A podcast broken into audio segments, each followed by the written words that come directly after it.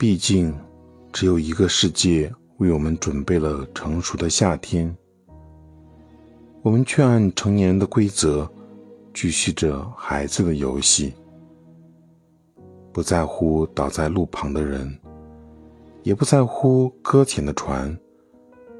然而，造福于恋人的阳光，也在劳动者的脊背上铺下漆黑而疲倦的夜晚。即使在约会的小路上，也会有仇人的目光相遇时降落的冰霜。这不再是一个简单的故事，在这个故事中，有你和我，还有很多人。